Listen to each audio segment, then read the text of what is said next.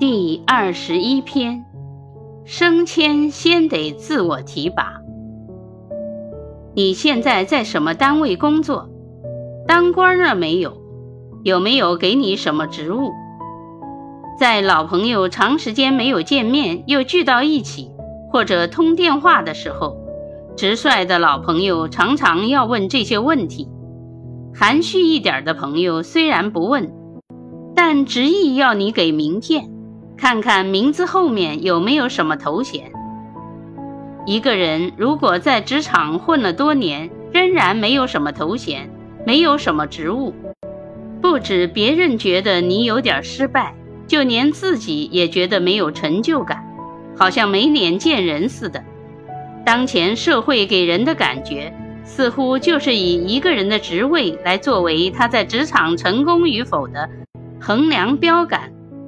不能否认的是，许多职场上的成功人士都有一定的职务和炫目的头衔，但许多有多个头衔和职务的人，在职场上是否成功、是否快乐，则是很难说得清的事情。比如我曾经的一位同事，现在是某个大型二类国有企业的老总，享受副局级待遇，因为企业经营的不好。天天被人追着还债，弄得电话都不敢接。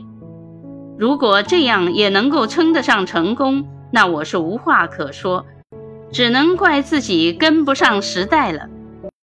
客观地说，职场上的成功与职务的升迁有一定的关系，但职务的升迁并不能够保证自己的职场生活一定成功。如果以职务的晋升作为一个人职场成功的衡量标准，那么成功的永远只能是少数。毕竟职位是有限的，比如一个公司总经理就只有一个。因为一个人的快乐与否是与成功与否有很大关联的，那职场上快乐的人也只能是少数。所以，在我看来，职场上成功与否。关键在于自己在现有的岗位上快乐不快乐。如果换到了另外的更重要的岗位上，能够获得更大的快乐的话，那才能叫获得了更大的成功。当然，职务的晋升往往能够使自己有更多的便利，做一些自己喜欢的事情，从而增加了自己的快乐程度。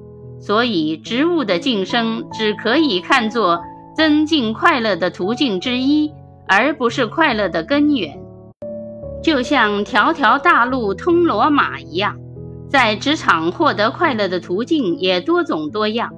但如果认准了职务的晋升就是自己增进职场快乐的捷径，那你时时刻刻都必须做好一件事情，那就是要自己提拔自己。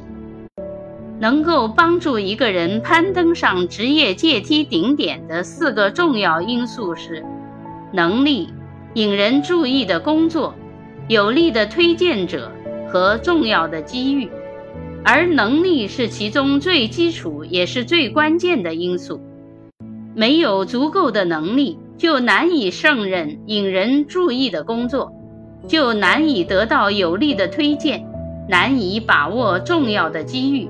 最终失去晋升的机会，自己提拔自己，就是自己时刻都在提升自身价值，提高自己的能力水平，通过为人所不为之事，投拜名师，与人和谐相处，打造个人品牌等多种方式，练好自己的内功，这样才能使自己具备攀登职业阶梯顶点的基础。实际上，职场上的每一次升迁都是自己提拔自己的结果。一个不学无术、投机专营的人，也许也能够混个一官半职过过瘾，但那肯定是兔子尾巴长不了。为《华尔街日报》管理你的职业专栏专职写作的哈尔·兰卡斯特，在他所著的《自己提拔自己》。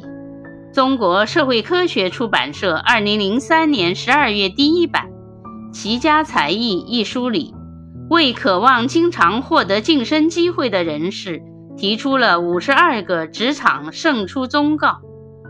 书中指出的这些具有普遍意义的实用方法，对于创建成功的职业生涯具有举足轻重的作用。领会这些方法的真谛，会使自己的职场生活更加顺畅，更加快乐。